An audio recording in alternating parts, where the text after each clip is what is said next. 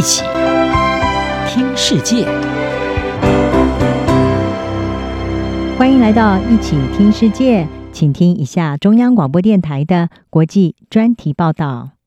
国际投资银行摩根士坦利中国首席经济学家朱海斌日前表示，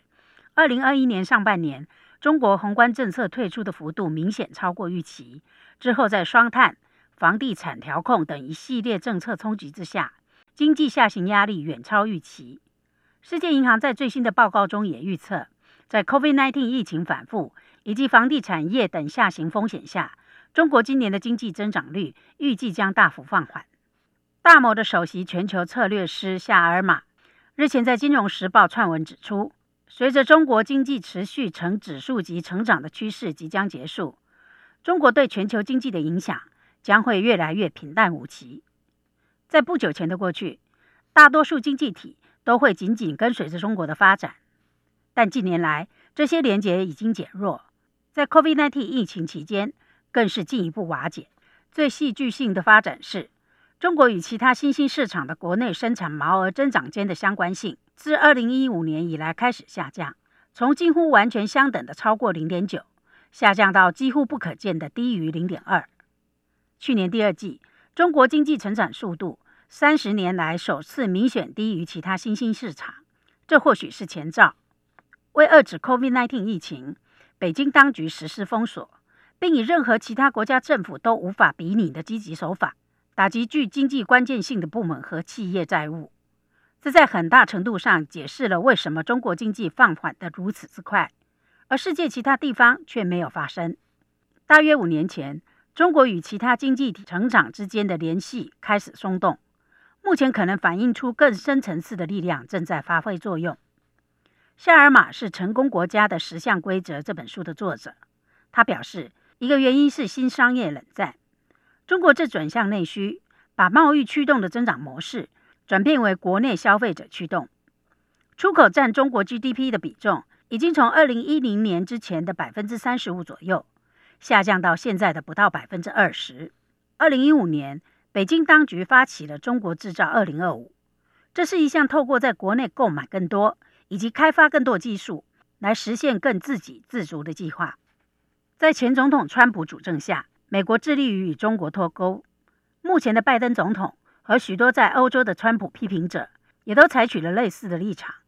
并在疫情期间加大了这些做法。这意味着他们对中国的竞争对手，例如墨西哥、越南以及泰国，进行更多的采购。在 COVID-19 疫情爆发前的几年里，中国大约占全球 GDP 成长的百分之三十五，但这个比例在二零二零年大幅下降。现在大约为百分之二十五。五年前，中国的经济成长速度仍是其他新兴市场平均增速的两倍，但差距已经缩小。面对人口萎缩和巨额债务的拖累，中国未来几年的增长速度可能比其他新兴市场更慢。与此同时，其他全球成长驱动都正在获得动能。数位革命使对半导体和其他高科技产品的需求增加。促进了台湾和南韩等先进新兴市场的出口，不受全球贸易和中国经济放慢的影响。行动网络技术也促使规模大但较落后市场的经济转型，例如印尼和印度。在过去四年中，这些国家的数位收入占 GDP 的比例翻了三倍多。印度是与中国贸易占经济比重下降的国家之一。这种成长大部分来自网络服务，无论中国发生什么事。所有新兴市场都出现了快速的成长，而在全球范围内，行动科技已占累计收入成长的约百分之十，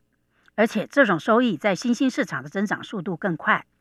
为了遏制全球暖化、对新原料供应的限制，以及提高对铝和铜等绿色金属的需求预测，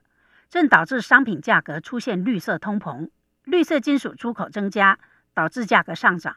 而这些金属主要来自秘鲁、智利等新兴市场。夏尔马说，全球与中国的脱钩可能会持续下去。